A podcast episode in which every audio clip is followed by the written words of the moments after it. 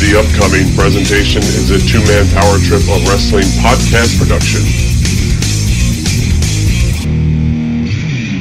What's up, guys? It's the phenomenal AJ Styles, and you're listening to the Two Man Power Trip. Hey, Johnny. Cool, man. What's going on? We ready to go or what? Uh,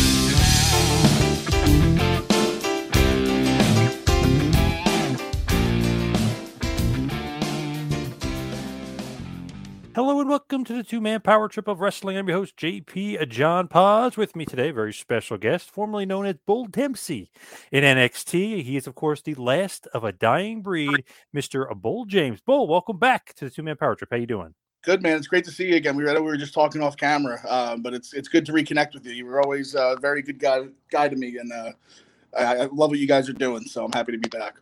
Thank you, thank you. And it's funny with you and, and a lot of wrestlers. It's like do they remember certain matches and stuff they have and do the fans remember when uh, a few years ago when you wrestled kevin thorn i don't know if you remember this yeah. outside Yep. oh my god i can't forget it. i was like that was great because you didn't quite know what to expect i know thorn obviously he can be a little stiff and stuff it's like let's see bull's gonna give it back to him but man that match you guys were cra- you went all over the place that was awesome he actually owns a potato farm. I don't know if you knew that or not. I, I believe it yeah In the, i just the, remember that i was like man in the wild fields of. Indianapolis. Yeah stiff bastard Uh, that was so much fun, man. I remember going down that slide, and everybody was like, "You guys have to get back in the ring." Everybody's pissed at you. We're like, "All right, sorry." That's one of those paid shows, right? Where it's it's somebody else's place, and you guys got to be careful, like one of those things. Um, I'm not sure how it was all worked out. Um, I think they, you know, I think it was just a rented spot, but you know, it's the boys will be the boys sometimes, and if you tell them not to do something, sometimes guys just, oh, it's, it's a challenge, you know. So Yeah, didn't expect to see two huge guys going down a slide and getting thrown into a fence. I mean, it was awesome. but hey, the people loved it, so that's all that matters. Yeah, that was the best match of the night by far. Everyone was Oh, nuts for that match. Yeah, that was great. So, what's going on with you? What's going on in your world? Uh, you know, just getting uh, kind of breaking back into everything after COVID. Um, doing some TV production stuff uh, with some uh, cable shows. I can't really get into it because of non-disclosure agreements and everything, but it's kept me busy throughout the pandemic and uh, kept my bills paid. So I'm grateful for that. And just getting back in the ring. I just had a, a match with Outlaw Wrestling in Queens the other day. Uh, back at ISPW, which I'm glad has started back up, uh, was one of my favorite places to work before WWE, and uh, I'm just glad to see Tommy's back running again, um, and just you know opening the schedule back up and and just getting back in the swing of things. You know, I've missed uh, I've missed the fans and um, I've I've missed being in a wrestling ring, so it's really exciting.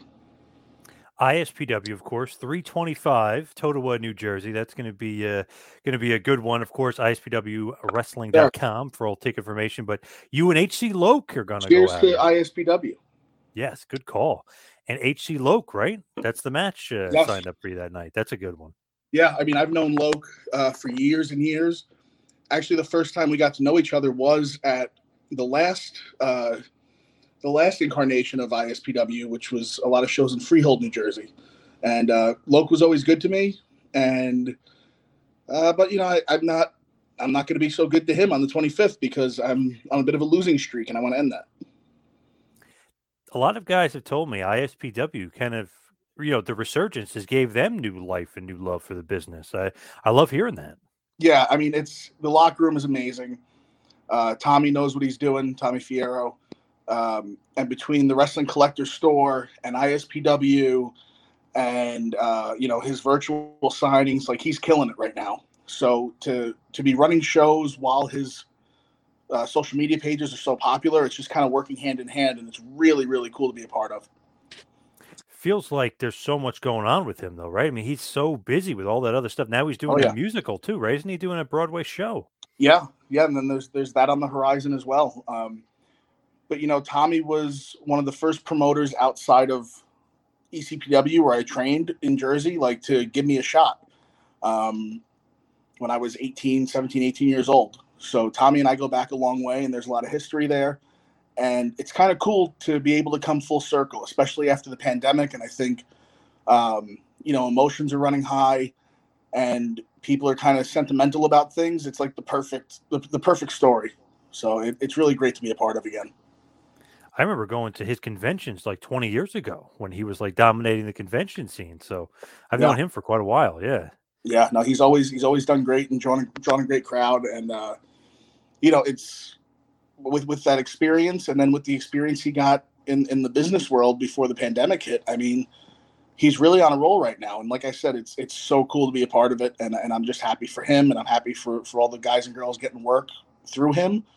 Um, it's it's good for everybody. It's good for the fans. It's good for the wrestlers. It's it's good for the business. I saw pictures obviously from the, the last show that they had sold out, like busy. The crowd seemed into it. It- It's kind of old school in, in a certain sense.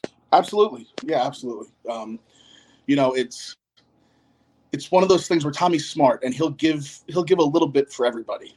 You know, there's there's a match there that will draw a different type of fan in like throughout the card, you know. So you'll have some old school matches, you'll have some legends, you'll have like some really fast-paced matches, you'll have some women's matches. He really spreads things out and makes it different for the audience and it's really really cool. When you did get it, you know, first get into the business and you started, it was with Gino Caruso. That's like the original trainer. I started at Gino's school. Um, he was training a little bit, um, but he, you know, I was I was there four days a week, and so he would, you know, I'd go in there on a Monday afternoon, and you know, if he had to like run errands, he would just let me roll around by myself. You know, he was really really giving to me in that aspect. Um, but at the time, as much as he was training people, he also wasn't because there was a lot of shows he was running. There was a lot going on, but I got fortunate because Kodiak Bear was there, and he started running some classes. And then Judas Young came back and was rehabbing a knee injury, and so he used to roll around with me. And then Danny Inferno moved back from Deep South after he got released, and uh, he started helping me out and really took me under his wing. And then from there, it was you know Crowbar and Danny Doring and Nunzio, and like it just kind of snowballed into like all these guys starting to help mold me, and it was really really cool, and I'm really grateful for all of them. And it's awesome that they're all pretty much a big part of ISPW, Crowbar and Doring. I mean, it's pretty good. Absolutely, And Nunzio. like I said, man, it's it's such a full circle thing for me. That's why it's so special. So. When you are training and you are coming along, what is like your goal like in wrestling? Was it to make it WWE? Was that like the long goal or, or not so much? You just wanted to be a wrestler? I mean, I wanted, I just wanted to be a wrestler first and foremost. But for me, it was always WWE. You know, it was, I'm going to make a living doing this and I'm going to support my loved ones through this. And there's no way around that. That's what I'm going to do. Um, you know, obviously, just being in the business is special. Um, and I'm, if I would have just gotten that, I'd probably still be just as happy. You know, like, don't get me wrong but that was always the goal is if you're to get into something especially something that's so taxing on your body taxing on relationships um, taxing on, on your mental health you you should probably want to go as far as you can you know and so that's how i always kind of looked at it How do you deal with stuff like that though? Like uh, for the mental health and for like relaxation or even injuries, how do you kind of handle that? I mean, everybody's different, you know, and that's why I think that we need to start having the mental health conversations. Um, you know, Chris Nowinski does a great job, but a lot of times that's after people are already gone, you know, because you can't Yeah, really true. study somebody's brain while they're still here. Maybe they can now. I don't know. It's been a minute since I've really looked into it, but um, I know Braun Strowman, Adam Scherr, he just started um, a mental health app. I know uh, there's BetterHelp. Obviously, there's a lot of apps and stuff out there um, that are pretty affordable, and it's it just helps to talk to somebody, you know. For sure. Is it very hard on the road? Because sometimes you're alone most of you know, not most of the time, but could be a, a good chunk. Is it hard being alone and being on the road and traveling and you know, you'd be a little lonely out there? Sure. And I mean, you know, I have a therapist that I talk to, you know, a couple times a month, and he's awesome. Um, I wish I would have had him when I was under contract, to be honest with you. Um, but it, it wasn't something that I ever felt I needed. Uh, I was always, and I, you know, and to this day, I'm still pretty level headed. It's, but I feel like, especially during a pandemic and people are dying, I'd rather be proactive about it and and be preemptive than fall into like a rut and be depressed and oh my god, this is terrible, and then like it just starts to dwindle, you know. Um, so I made that choice, and it's been awesome. And I, again, I wish I had, I wish I had made that choice when I was there. But yeah, the grind eats you up. It does, and um, it's one of those things though that we we know what we signed up for. So to act surprised that the grind is going to eat you up, you know, you, you got to be able to see it coming. Is it like a teletherapy thing? Do you like call them or like uh, Zoom Yeah, or you whatever? can do like like this, like video chat or text or call. You know, so it's pretty cool. See, that's great because even if you're, I don't know, in in, uh, in a hotel or you know traveling, you could still talk to them. Yeah, I mean, I'm in a hotel now talking to you, and it's kind of the Yeah. same setup. So it makes Yeah. it, makes it super simple. So no, it's great. I feel like maybe that's something that could be included for wrestlers, you know, maybe in their contract or something going forward, like opportunity to have that kind of. I mean, look, WWE does a lot for everybody down there, and I'm sure that on the horizon, like there will be a couple of sports uh, psychiatrists or whatever in there. Um, I would not be surprised. So with you, and like as you're coming along, is Taz like a part of the training, or when does Taz Yep. like kind of come into your life? So first, it was Matt Borne. Oh, that's right. That's right. Okay. yeah, Matt had taken me under his wing um, and changed up a lot of the stuff I was doing in the ring. And then Taz opened his finishing school and I applied. And it was supposed to be for six weeks or eight weeks and then like two sessions a week. Um, but at the end of it, he had taken such a liking to me. He said, I want you to come back for every uh, every group that comes in, every six week or eight week group that comes in. He goes, I want you to be here and be like the example. And he goes, I won't charge you a dime. I just want you to be here. And I was like, yeah, obviously sign me up. I'm in. Um, and then you know he turned him in between him and Matt Borne. I really started being a more serious wrestler. Uh, whereas before, like I was doing a lot of gimmick stuff and I was doing the baby gimmick and all that kind of thing. Like, um, so it really kind of did a total 180 for me in terms of character and, how I was like portraying myself to people. How is Taz like as a trainer and Oh, you know awesome. the the perception is you know he could be pretty tough. You know what I mean? He could be Yeah. a hard guy. No, he can, but him and I, you know, we're both we're both Brooklyn kids. You know, we both grew up in Brooklyn. We both grew up tough. Um, we both grew up fighting. So I mean, it's there's a, there's a respect there that goes deeper than wrestling.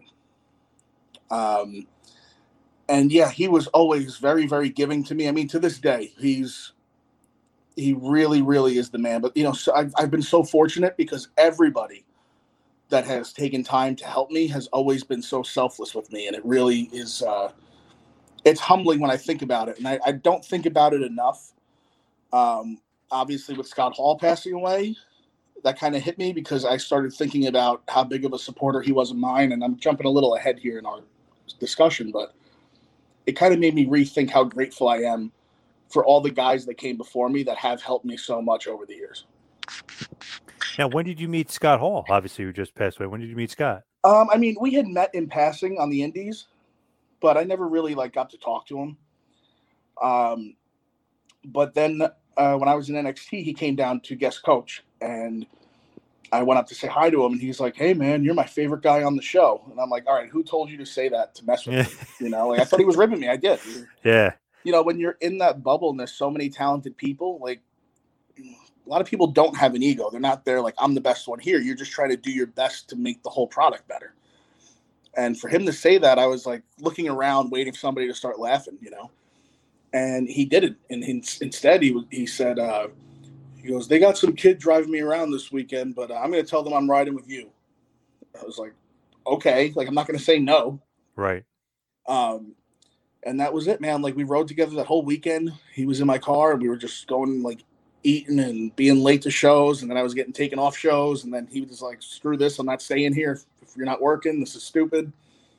Um, and it was like a whole weekend of shenanigans that I hadn't had since I was on the Indies, and it kind of gave me that mindset of like, stop, stop treating this so so serious. It's like obviously it's a serious thing, but stop caring in a sense of just let loose and have fun and don't let all the all this side nonsense kind of like get in your head and, and make you uh, distract you from the ultimate goal which is to have fun and make money you know Man, Hall is great. I worked with him like four times, I think it was. He's just so cool. We literally had spent like a whole full day, like almost like 24 hours together because it was a signing. Then we had to drive someplace late at night. This this place, nothing, nothing nefarious. He had a booking at a strip club of all places, mm-hmm. which was crazy.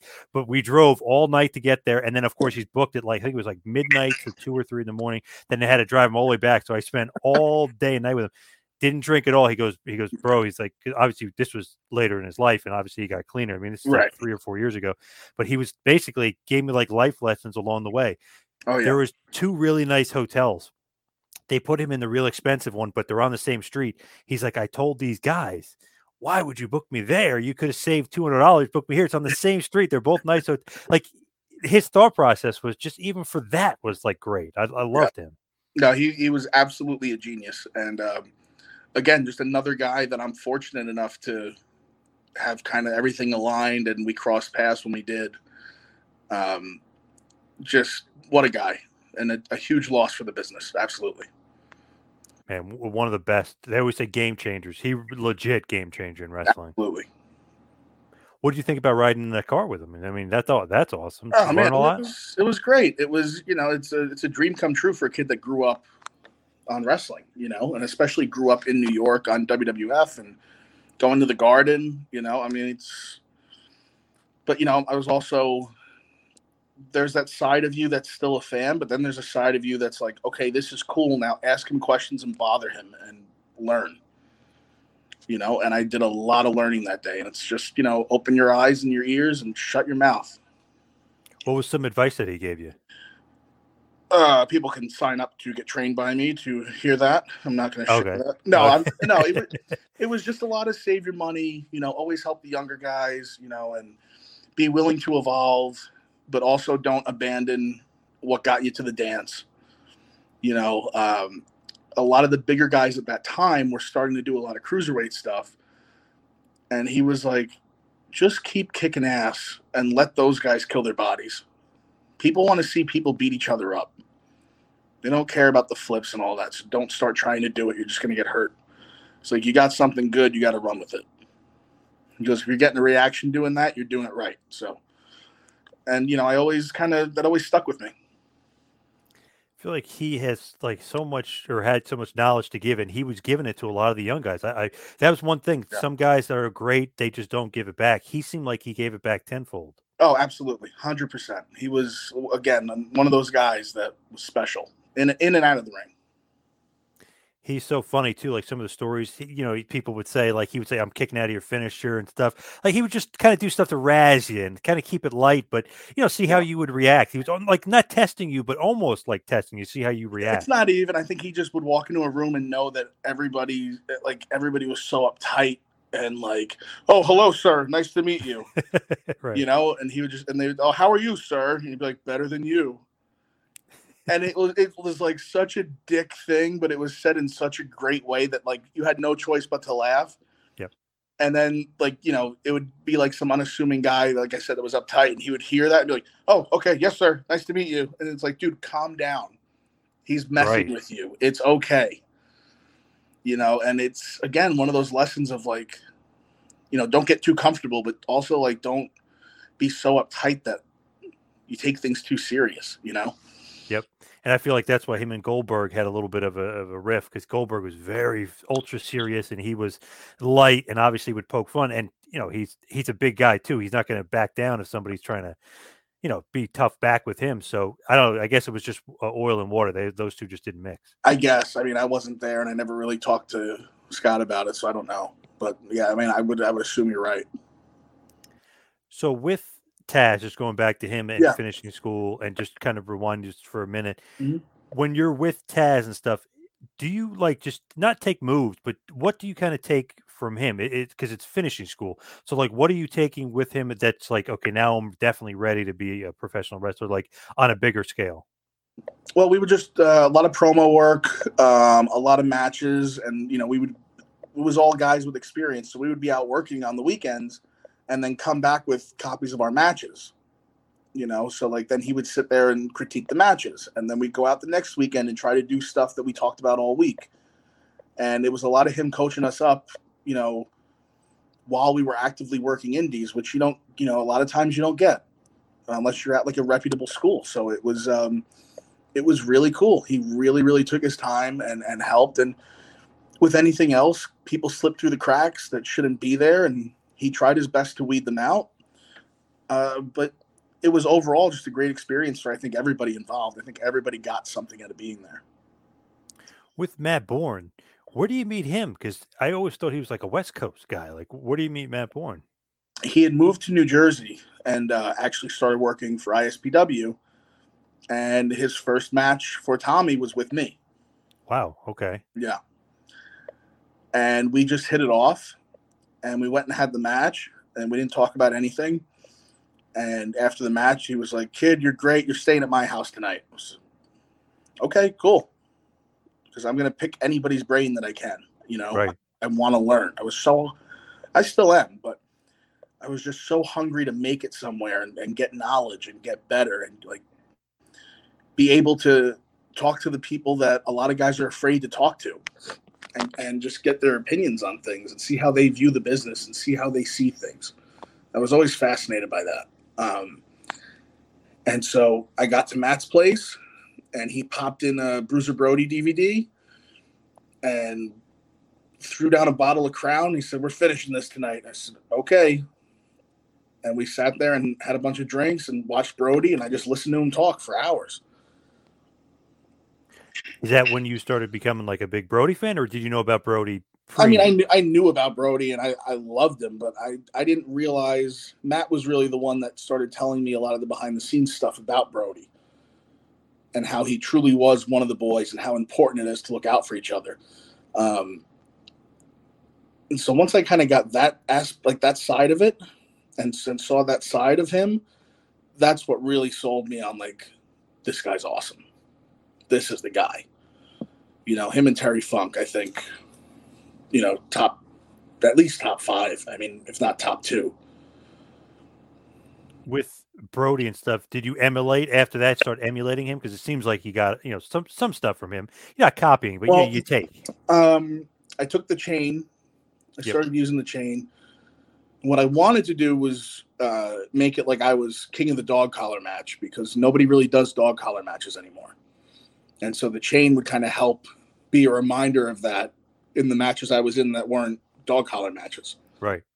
but it's tough when you have indies that don't do storylines or um, don't have TV, you know. So I, but I still kept the chains because I thought they looked cool, and I thought that um, nobody else was doing it at the time that I that I knew of. And yeah, that's kind of just where it came from. Matt Borne, was it like knowledgeable? Yes, and like all this other stuff. But did you know of Matt and and the Doink character and you know his history in the business? Did you Oh, I know mean, all that going in? Okay. I mean, yeah, anybody who grew up and will t- and tells you that they weren't scared of the original Doink, I'd say is full of shit. so yeah, yeah, absolutely. I thought he was pretty great, the original Doink. Pretty great. Oh, you froze. Are you still there? You hear me? You're frozen. You froze. Uh oh. Now, yep, you're good. Okay. I was going to say I, I can I, yeah no problem there. Yeah, it always happens. But uh, I was going to say I kind of like the original Doink though. Oh, it was amazing. It was absolutely amazing. You know, he was so good in the ring, and what he put into that character. I mean, it just bled through every time he was on screen. It was so different though because cartoony WWE, but you got this like psycho clown who could actually like work and move and, and wrestle. Yep. But it's like, like what is this guy all about? It was very confusing as as a young fan. It's like, what is this guy all about? He's jokey and then he's like maniacal. It's awesome character. Yeah, Yeah, he was amazing. When you got with him and you're training with him and you're learning stuff from him, like you said, you're, you're drinking crown with him, you're hanging out with him and stuff. Mhm. What's like all, some other advice he's giving you for yourself and your character? Is it just like the Brody stuff, or is he telling you other stuff like, "Hey, you need to tweak this, you need to do that"? Like, how is he helping you? It was a little of both. Um, and he definitely passed on a lot of the stuff that Brody had taught him or that he learned being around his dad or around Moondog Mayne um, or around Pat Patterson as, as a kid. You know, like they, Moondog Mayne and Pat Patterson and Tony Borne would ride uh, from Portland to San Francisco and back, and Matt would be in the car as, as a kid. And so he literally grew up in the business on the road you know, and you don't really get that a lot anymore. So he had all this knowledge from all these different eras, and it was really it was, was a lot. He was an encyclopedia of what to do and what not to do, and what makes sense and what doesn't. Almost uh, undervalued or underappreciated a little bit. I feel like Matt Borne. Hundred percent, hundred percent. When you finish up with him, is it just like Taz is next, and then it's off to NXT, or like what happens in between? No, I didn't like finish up with Matt. We were just always very close, even when I was training with Taz. And then Matt would call Taz and like get updates about me. Like, Oh, okay. like because Matt and I just were friends. You know, he was he was really like an uncle to me. If if any, if I can explain the relationship, you know, he was like the cool uncle, and um, took me on the road with him and showed me a lot of stuff and, and taught me a lot of things. And, and I just he saw wrestling, saw the entire industry so differently than everybody else, in very much a Brody type of way, and just made me feel okay to to be different and okay to treat it like it was realer than it is. And you know because it, it was a lot of people weren't taking it serious anymore and he was very like if you do it's going to make you stand out. And it did. Because i did take it serious and i treated it as though it was real. You know and i think that's the that's what people don't understand and this will get me on a whole rant so i'm not going to get too into it but when I hear people now go, "Oh, wrestling is art," I disagree wholeheartedly. In my opinion, wrestling's a science because it's based around human psychology, which is a science. There's an art form to wrestling, which is to make it look like you're killing the person without touching them, so that you can work 300 plus days a year and earn a living and feed your family. That's the art form of wrestling. A lot of people not saying everyone who says wrestling is art is like this because it's not. A lot of very talented guys believe that. I believe the opposite. I'm cut from a different cloth. And a lot of the people that hear about the art form of wrestling kind of twist it to fit themselves because they can't do it. And they're just like, oh, well, it's art, it's subjective. Well, maybe, but I, I just disagree. It's just my opinion. I always think that when they say like, "Yo, this guy thinks this match was great and wasn't," I'm like, it's subjective to a point. Like you could tell the guys who can work and can't work, and you could tell the guys that are literally killing themselves for for like a pop or whatever Yeah. that doesn't need to happen, doesn't need to be there. That it's almost just like, okay, they're doing that to get some sort of reaction because they can't really work. You know? Yeah, and I, I've told this to any person I've ever trained. There's not one right way to do it. You know, I could have my own way of doing it. And, you know, all the trainers at NXT could have their own way of doing it. And all those ways may be right, but we can all agree when it's bad. So we can disagree on what's right, what's wrong, or what's best, or what may work better. But all of it is still good if it's done right. But when we see something bad, every single one of us looks at each other and goes, Whoa, that was the shits. So there's definitely a wrong way to do it, but there's Yeah. no one definite right. It's funny too because I was watching an old school match and you could tell that it wasn't like a screw up or anything, but there was something there that didn't maybe go right or something, but you can't really notice it because they're so quick and they're calling in the ring and boom, they change directions and they go in a different and the crowd is still really into it. So watching something not that long ago, let's just say on TV, and you could tell Mhm. they were screwing up the spots and they screwed something up, so they went back and they started doing it again. I was like, oh, Yeah, you could tell guys calling the ring or guys that know how to wrestle, guys are just remembering spots. Well, that and that's the thing, right? When you sit in the back and just remember, remember, remember, you're leaving no room for the most important part, and that's the audience. Yep. So if, if I rehearse all this shit in my head and I'm like, all right, I remember A, B, C, D. Okay, cool, I got it. I think I got it. Hey, let's go over it again. And you spend all day doing that. And then the crowd that paid money to sit every every 18 inches doesn't react. And you go, oh, maybe they didn't get it. Let's do it again. No, it just didn't work. And you have to be able to adapt. But if you're not sitting there and watching them the whole night and be like, okay, they're reacting really well to this kind of stuff, maybe we should change it up. That's on you. You're not taking pride in what you're doing. You're just going, well, we got their money. I'm going to give them what I give them. And that's bad business. That doesn't grow a fan base. That doesn't keep people coming back. Why do you think that shift happened? Like, what changed in wrestling that so many guys went to like calling the ring and and you know working, and then now it's like memorizing stuff and, and high spots. What changed? Do you think, and when do you think that changed? I don't know, and I'm not so sure that that was the big shift that kind of ruined it because you, if you're good enough and you know where your reactions are, you can kind of plan it out. You just have to be good enough to go somewhere else if it goes wrong. You know. Right. Um, so I don't know if that was the big shift. I think society as a whole kind of kind of made a shift around like 2016 or late 2015. Um, not then specifically, but just that was when I came back on the Indies. Was 2016, and the young guys that I would run into, not all, just uh, there was a select few that I was like, man, if you would have pulled this or talked like this when I was coming in, if you were coming up with me, guys would have beat your ass and kicked you out of the business. And I'm not condoning like beating somebody up. I'm just saying like people have been given way more leeway to express really shitty opinions than they should be. Right. Because they don't know what they're talking about. And they'll talk like they've been everywhere in the world and they've been, you know, within a 40 mile radius for three years and they think they know something might know a little bit, but you don't know you don't know what guys who have been there know. You know, and so it's a lot. Of, it goes back to what I said before. The reason all the people that helped me helped me is because I shut my mouth and kept my eyes and ears open. And I don't know if it's just you know a societal thing or I was just raised differently or grew up in a different environment. I don't know what it is but it was just something that really struck me as odd where i was like wow these guys really think that their shit don't stink and they're not really good strange. It's like you're like almost like old school, and they're like new school, but it's you know what I mean. But there shouldn't be that separation there. But you know there shouldn't be because I I've worked with a lot of new school guys, and the styles gel really well when you both work together. It's great. It's fun, and people like it, and it gets reactions.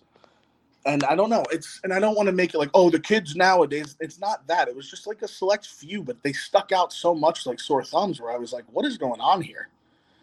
And I don't know if it was just a lack of uh, locker room policing because people are afraid that of if I if I check somebody, they're going to run on Twitter and cancel me or whatever. You know, like mm-hmm. I don't know if it's just that fear, but I mean, at some point, the kind of the, the wheel goes around. You know, so at some point, it's going to go back around to that, and there's going to be a lot of guys that aren't going to be able to to hang because they're going to go where where where all these men come from you know, it's. Yeah. Uh, I mean, it's just, again just my opinion, just something that I noticed, um, and I, I don't know where the big shift was, but you know, wrestling's always evolving. Look at Terry Funk and how he wrestled in 86 compared to what he was doing in 96.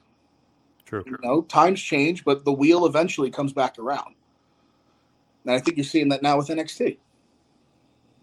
For sure. It seemed like for a while they went with a lot of the smaller indie guys, and now they're kind of rewinding it back, and you got the Bron Breakkers and Grayson Waller is not a big guy, but he's bigger. You right. know, he, former uh, rugby player, whatever. I mean, he's a former big athlete. Yeah. Eli Drake. I mean, there's there's some bigger guys that are in NXT now for sure. Absolutely, you know, and it you could kind of see from right around the time that I got released until this past year.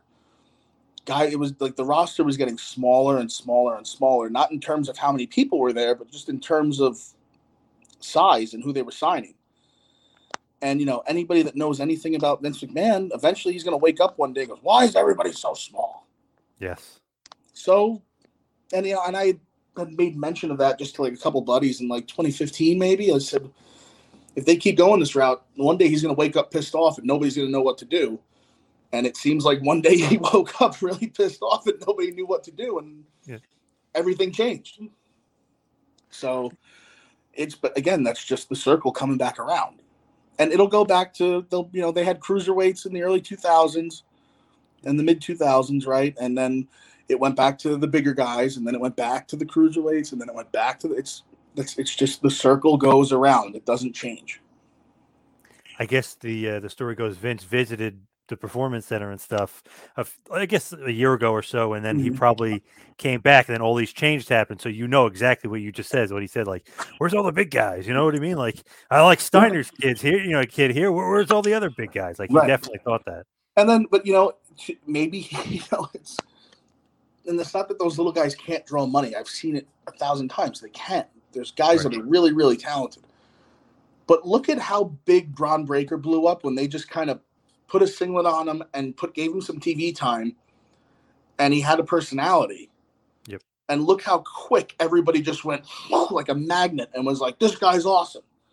Yep. I did, but it's because we haven't seen that in so long you know and it's i think it's just one of those things that uh you know they always say this about like when guys would leave a territory you know you have to go away to come back so you can't have a big comeback angle if you don't go away first and so it's the same thing you know the the the smaller guys and the cruiserweights are, and, and the the really fast paced guys are some of my favorites to watch i mean i watched jody fleisch against jonny storm when i was on a show in the uk and I felt like a little kid watching Ring of Honor DVDs, and they were Oh, yeah. doing the same stuff, and I was like, "This Yeah. is amazing." I mean, Jody is ten times the size now that he was then, but what I'm saying is, those guys are so entertaining, and a lot of them can be so entertaining.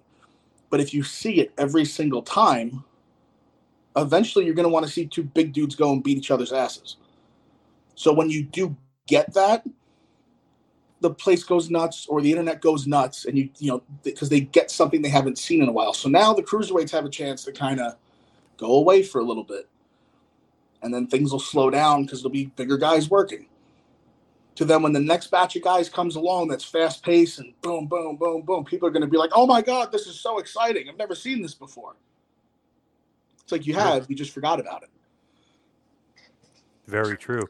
It's I just think that I like like WCW in, in the nineties, like they had a little bit of everything. Like Yep. the, the the nice smorgasbord uh, of talent, like all over, like cruiserweights, main event guys, big guys. Like they had it all. I feel like for a while there was like everybody's small and kind of the same size, all doing cruiserweight stuff. It's like where's the you know the bangers and where's like the big guys? Because like you said, Vince is definitely a big man guy. Hogan, Austin is no small man. Rock is no small man. Cena, Lesnar, Reigns. I mean, hey that that, seems like his guys. that diversity in WCW, as a proud New Yorker, you can attribute that to ECW. Thank you very much. Not that Oh. I had anything to do with ECW, but just as that pride, you know, we know we know what Eric did. Rated a And whole then- roster. And then you got, you know, then you got the Halls, the Nashes, the Hogans, like yeah, the, yeah, the, the big guys too. Yeah, very Yeah. good. it's awesome. The buffet, if you will. Absolutely, and you know, I mean, I think that's that's a that's a tribute to Kevin Sullivan, who was writing a lot of that TV, and Terry Taylor, who was writing a lot of that TV, um, because a lot of those smaller guys got opportunities because of those two that they wouldn't have gotten otherwise. That's true. And it's funny. I, I I do a show with Sullivan. I talk to him all the time, and he was saying that a lot of the guys were I love saying to him, oh, "He's so great." Like Nash and Hall and stuff. They would they would say to him like, "Oh, this guy's too small. That guy's too small." And then he would look at him. He goes, "I'm their size." You're saying I'm too small? So they like kind of warm him up a little bit. Like Sid had said something to him about Benoit. I don't want to job to Benoit. He's too small or something. He goes, uh, he goes, we're the same size. Me and Benoit are the same size. So Sid was kind of like awkward. Like. I guess I'll do it. Yeah. uh, Kevin's awesome, man. I love him. He's so funny. So smart and so Yep. so giving. Um, I wrestled him on a Frank Goodman show, uh, maybe like six months before the pandemic, and he gave me his number afterwards. He goes, "Kid, whatever you need." And it was again another one of those guys that I just came into contact with, and because we knew the same people, like you know, he found out Matt trained me and Taz trained me, and they have their history, and he was.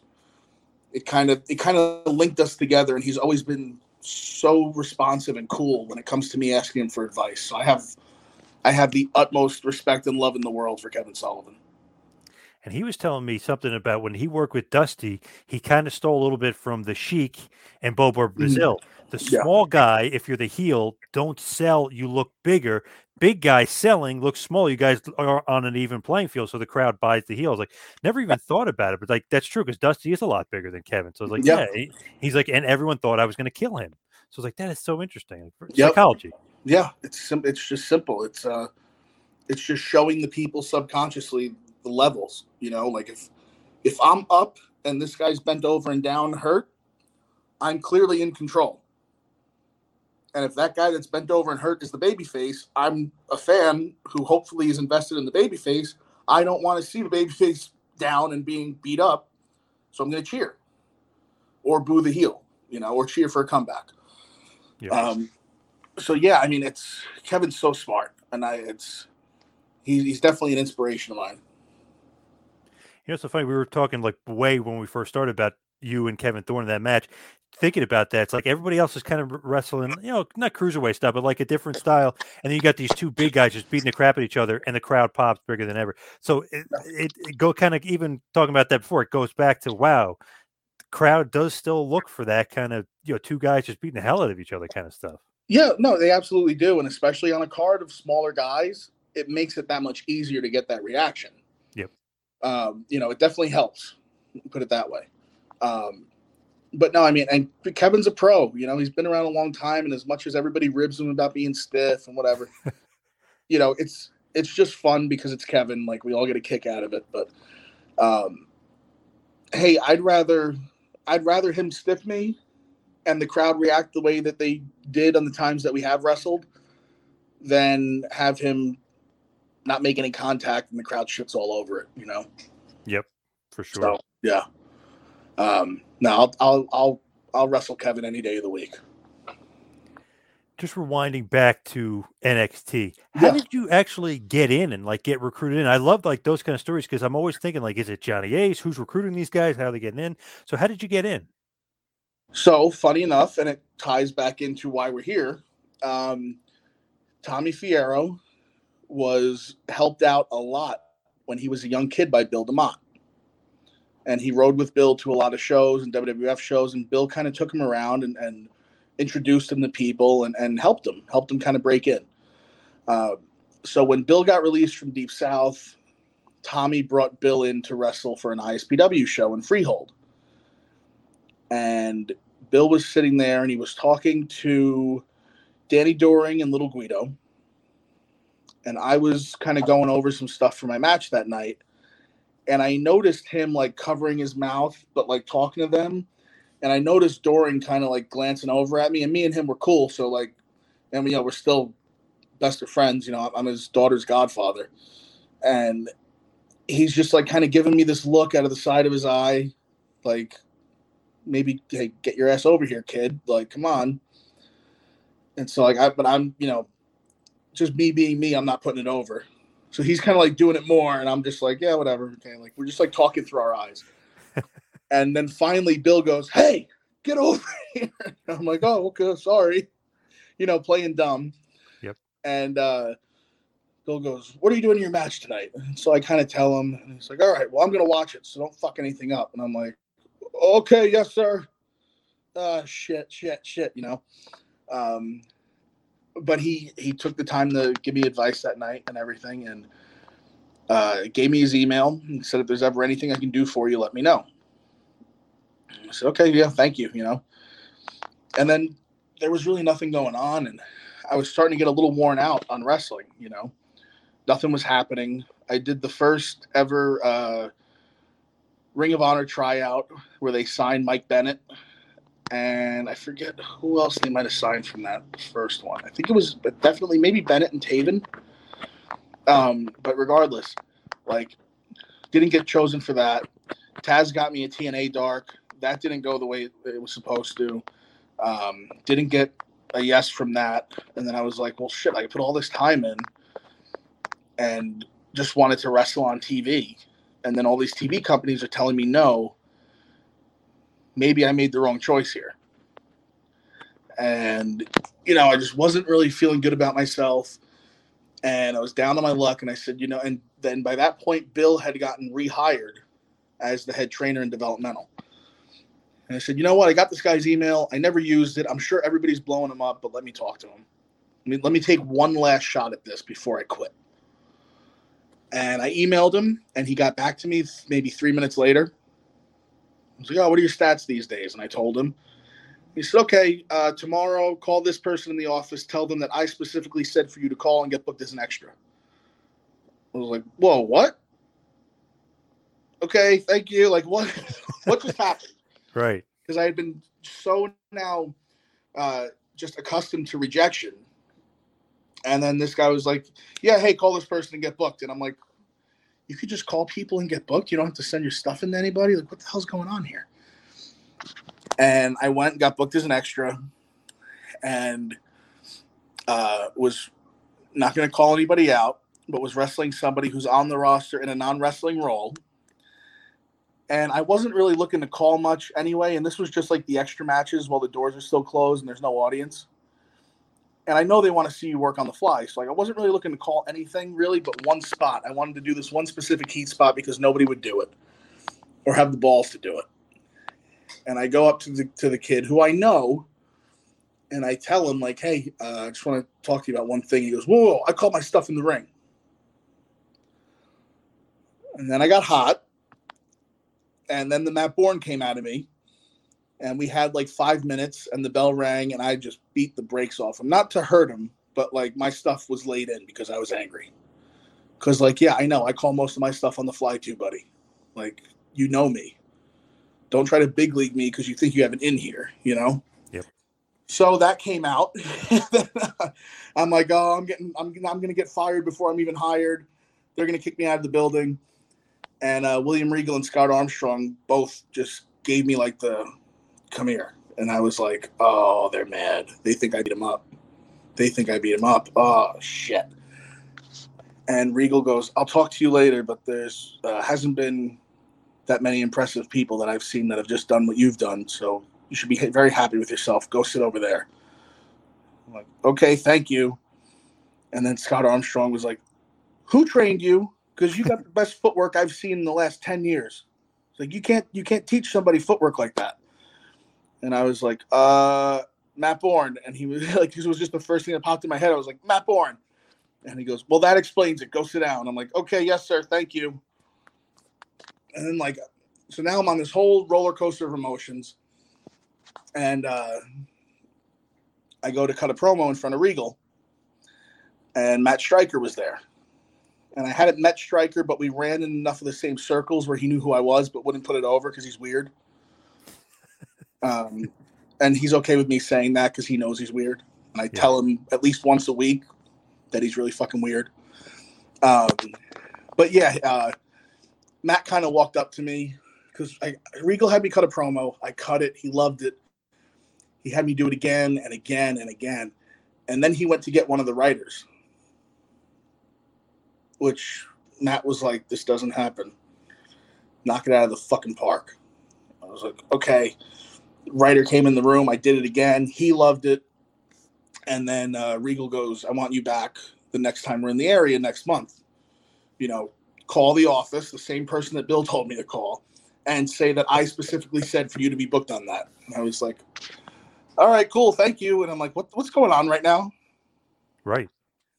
And I didn't realize that, you know, it was all the work and time I put in and listening to the guys that came before me that was just it paying off, you know. And it didn't hit me until the next the next time around. Um, they were cutting promos again, and I really wanted to cut another promo because I knew how much Regal liked my promo. So I wanted I wanted to keep it in his head, you know, like I want to cut a promo. So I went to Striker and I'm like, I'm not on the list. How come I'm not on the list? And he looked at me and he said, uh, you spoke enough last time, and now it's time for you to let the people that need to speak for you speak for you. Oh wow! And I went, okay, but can I cut a promo? um, And so I just went and sat in catering, and Paul Heyman comes over, and can I sit here? I'm like, uh, yeah. Can I sit here? He's like, tell me about yourself. And I mentioned Taz, and then he lit up. And then all of a sudden, me and Paul are talking, and he's talking to me like I've known him for 20 years. Um, and then Regal comes and gives me another one of these. I'm like, ah, shit. This better be good news again. Yeah. I don't like when he keeps doing this shit because then I think I'm in trouble. and uh, he goes, I just want you to know I got you a tryout. This was in November. He goes, I got you a tryout in February. Um, he goes, I love you at the size you're at, but they're going to run you into the ground. So it might be worth it to drop a couple pounds. I said, okay, no problem. And um, went down to the tryout. I lost like 40 pounds in that three months. Wow. Yeah. Um, I quit my job. I was working as a clerk in the Brooklyn District Attorney's office, like pushing papers and doing some legal stuff. Um, I quit, got a job at the gym that the strength coach from Taz's school was working at as a front desk guy so that I could train with him when my shift was over. And then uh, train with him, you know, either at the beginning or end of the shift. And then if it was at the beginning, I would stay extra and just like push the sled and do like just these crazy workouts that he gave me. And it paid off when I had my tryout because, you know, JR was like, well, what if we asked you to get down to 295? And I think I was at like 305. And I'm like, yeah, that's fine. And Regal stood up and said uh, he lo- he dropped a lot of weight from when he was told about this tryout till the actual tryout. So I have no doubt he could lose 10 pounds. It's not a big deal. And he vouched for me. You know, that always meant the world to me. Um, and yeah, that was it. Like, tryout went great. That was where I first met Dusty and Jerry Brisco. And uh, I mean, yeah, it, and that was really it. Like, once that happened, a couple months later, I got a call like, hey, uh, you're moving to Florida. Okay, let's go. And you're in. When do they uh, you know give you the name and, and and bring you into the performance center? Like how many months after that when the tryout till actually getting in? Um, tryout was in February. I got called in April, and I reported in July as the first quick. class of the performance center. Well, pretty quick. They move Yeah. you along. Yeah, And they give you the name Bull Dempsey. They tell you you're going to be no, Bull that, was, Dempsey. That was all in. me. I picked that. I, I I came up with that and pushed it through and fought for it. Well, you're one of the lucky ones because sometimes I I hear that they give you a crappy name, you're stuck with it. You know, it's well, you know, it's funny, right? There's all this uproar about uh, Pete Dunne being Butch. Uh, Butch was one of the names I put on my list, thinking, "Oh, they'll never use this,"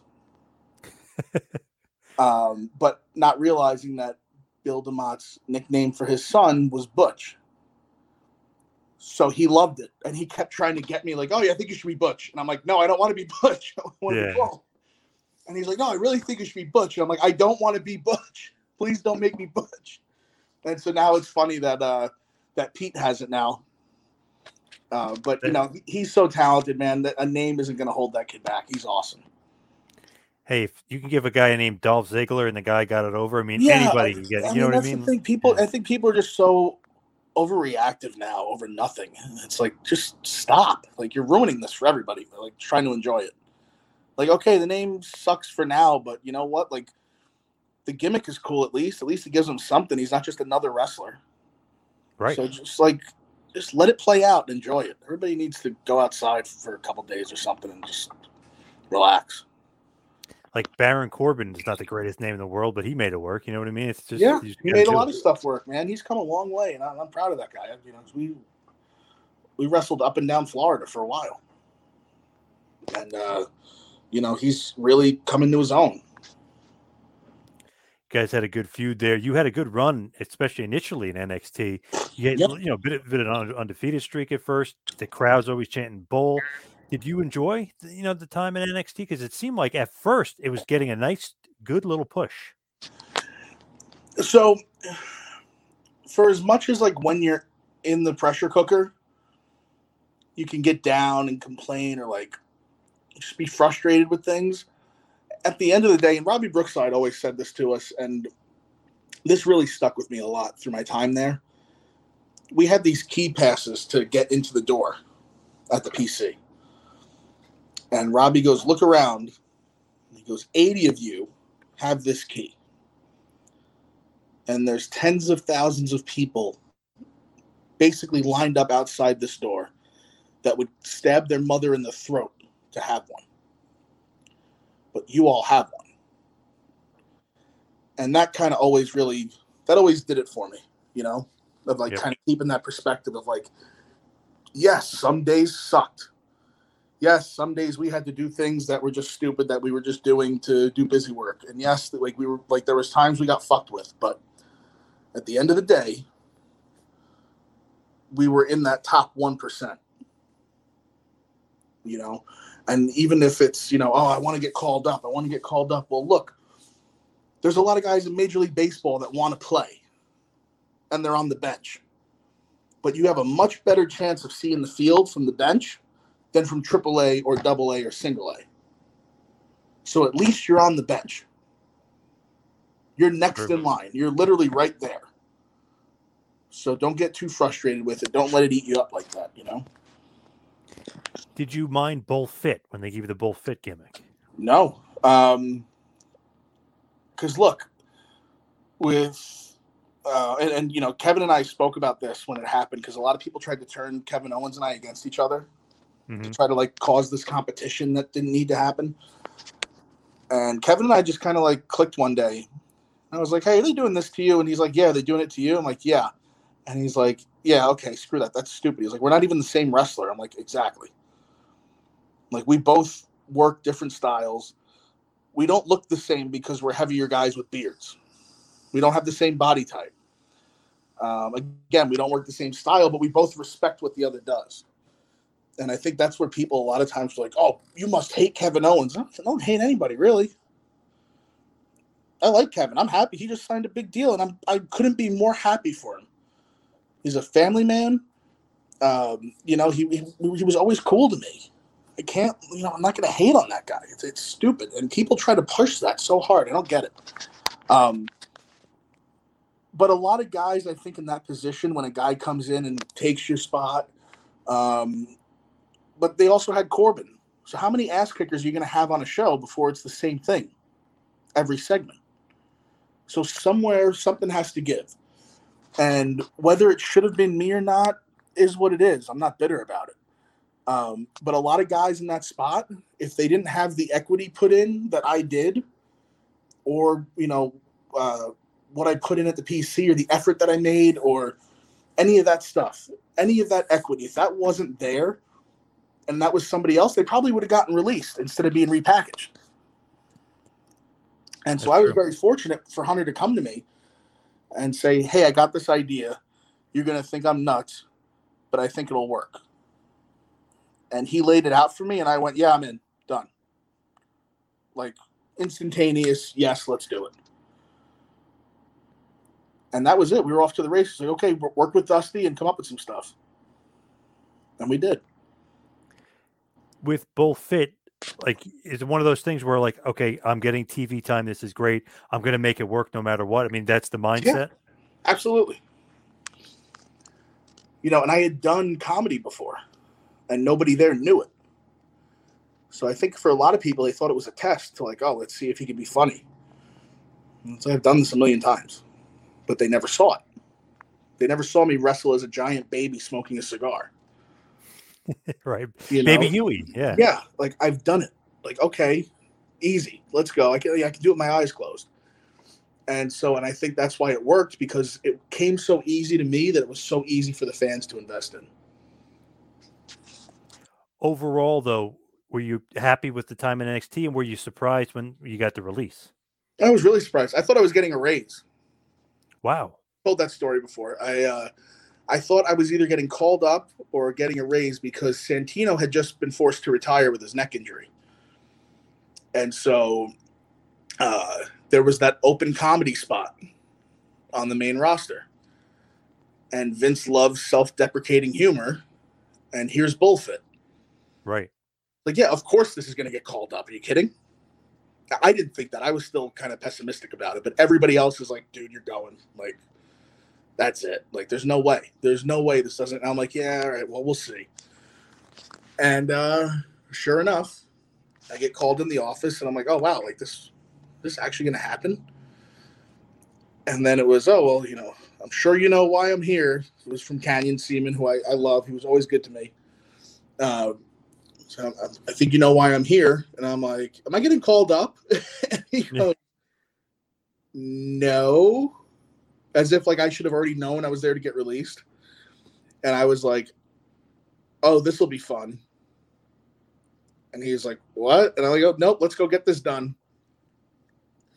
And we had a conversation and it was, it was, it was a good talk um, because we both respected each other a lot and I was given kind of the luxury of not having to be escorted to my locker to clean it out. Um, I was just kind of allowed to hang out for a little bit and pack my stuff up and, and leave on my own accord, uh, which I was really grateful for. Um, and then I got in the car, made a booking email, sent out a tweet, and uh, that was the end of that. You know, that was it. Wow, pretty shocking. You think you might get called up and they release you? That's kind of out of nowhere. Yeah, but you know what? It's happened to him. You know, look at all the releases that have happened recently. You know, it it happens. It's business. It's not. It's not something to sit there and cry over. You know, you just hey, without them, I wouldn't still be able to make a living off of wrestling. Without that platform to put my name out there I wouldn't still be here. Geez, six years later. That still feels like yesterday. That's what's so crazy to me. But I wouldn't be here six years later, still being able to make a living off this. And it's because they gave me that platform. So how can you be bitter about that?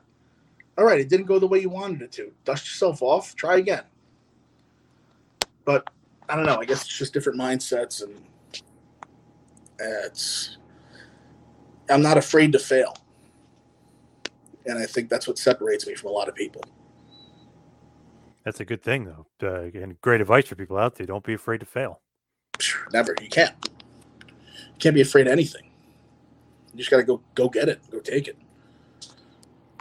Now, as we hit the wind down, we head towards the finish here. What's next for you? What what else do you got coming down the pike? Uh, your guess is as good as mine, but I've been recently getting into some acting stuff that I'll be announcing soon. Um, but you know, I'm not trying to kind of have that thing of, oh, I'm going to get into acting now because I was in WWE or I'm going to be the next Rock. Like, no, like I enjoy doing it. Um, if something comes of it, great. But if not, I'm never to not be a wrestler. You know, unless I can't walk or God forbid get hurt or, you know, just, just knock on wood there. Um, you know, I'm, I'm always, until I stop loving it, I'm not to stop doing it. And I'm never going to take no for an answer. Nobody can stop me from doing what I want to do. Nobody's ever going to stop me from doing anything that I want to achieve. And who knows, you know, I'm still I'm still young enough to go chase it one more time. So, you know, there's a lot there's a lot out there right now. So don't be surprised if uh, this next year looks pretty good. And of course, ISPW 325 Totalwood, New Jersey. You'll be there against HC Loc, yeah. ISPWWrestling.com for all uh, ticket information. Should be a good one. ISPW usually is, right? I mean, should oh, be a good one. Always a blast. And you never know who's going to show up. Tommy always books surprises. So Carlito was a surprise last month. That was cool. It's good to see him again. That's a good one. I'm hearing there might be some legends in the area that day. So I'm hearing the same. Yeah, so pretty cool. But before we let you go, give us all the plugs where everybody can find you, social media and otherwise. Uh, at Real Bull James on Twitter and Instagram. I'm not really much of a Twitterer anymore. It's becoming too much of a cesspool, but uh, you can find me on Instagram. Uh, Facebook is Bull James. Um, I'm on uh, Cameo, and actually, right now, any cameos through March 30, uh, March 21st. Sorry, any cameos from now through March 21st uh, all the proceeds are going to Ukraine relief, and I'm not give I'm not taking a single cent. It's all going there.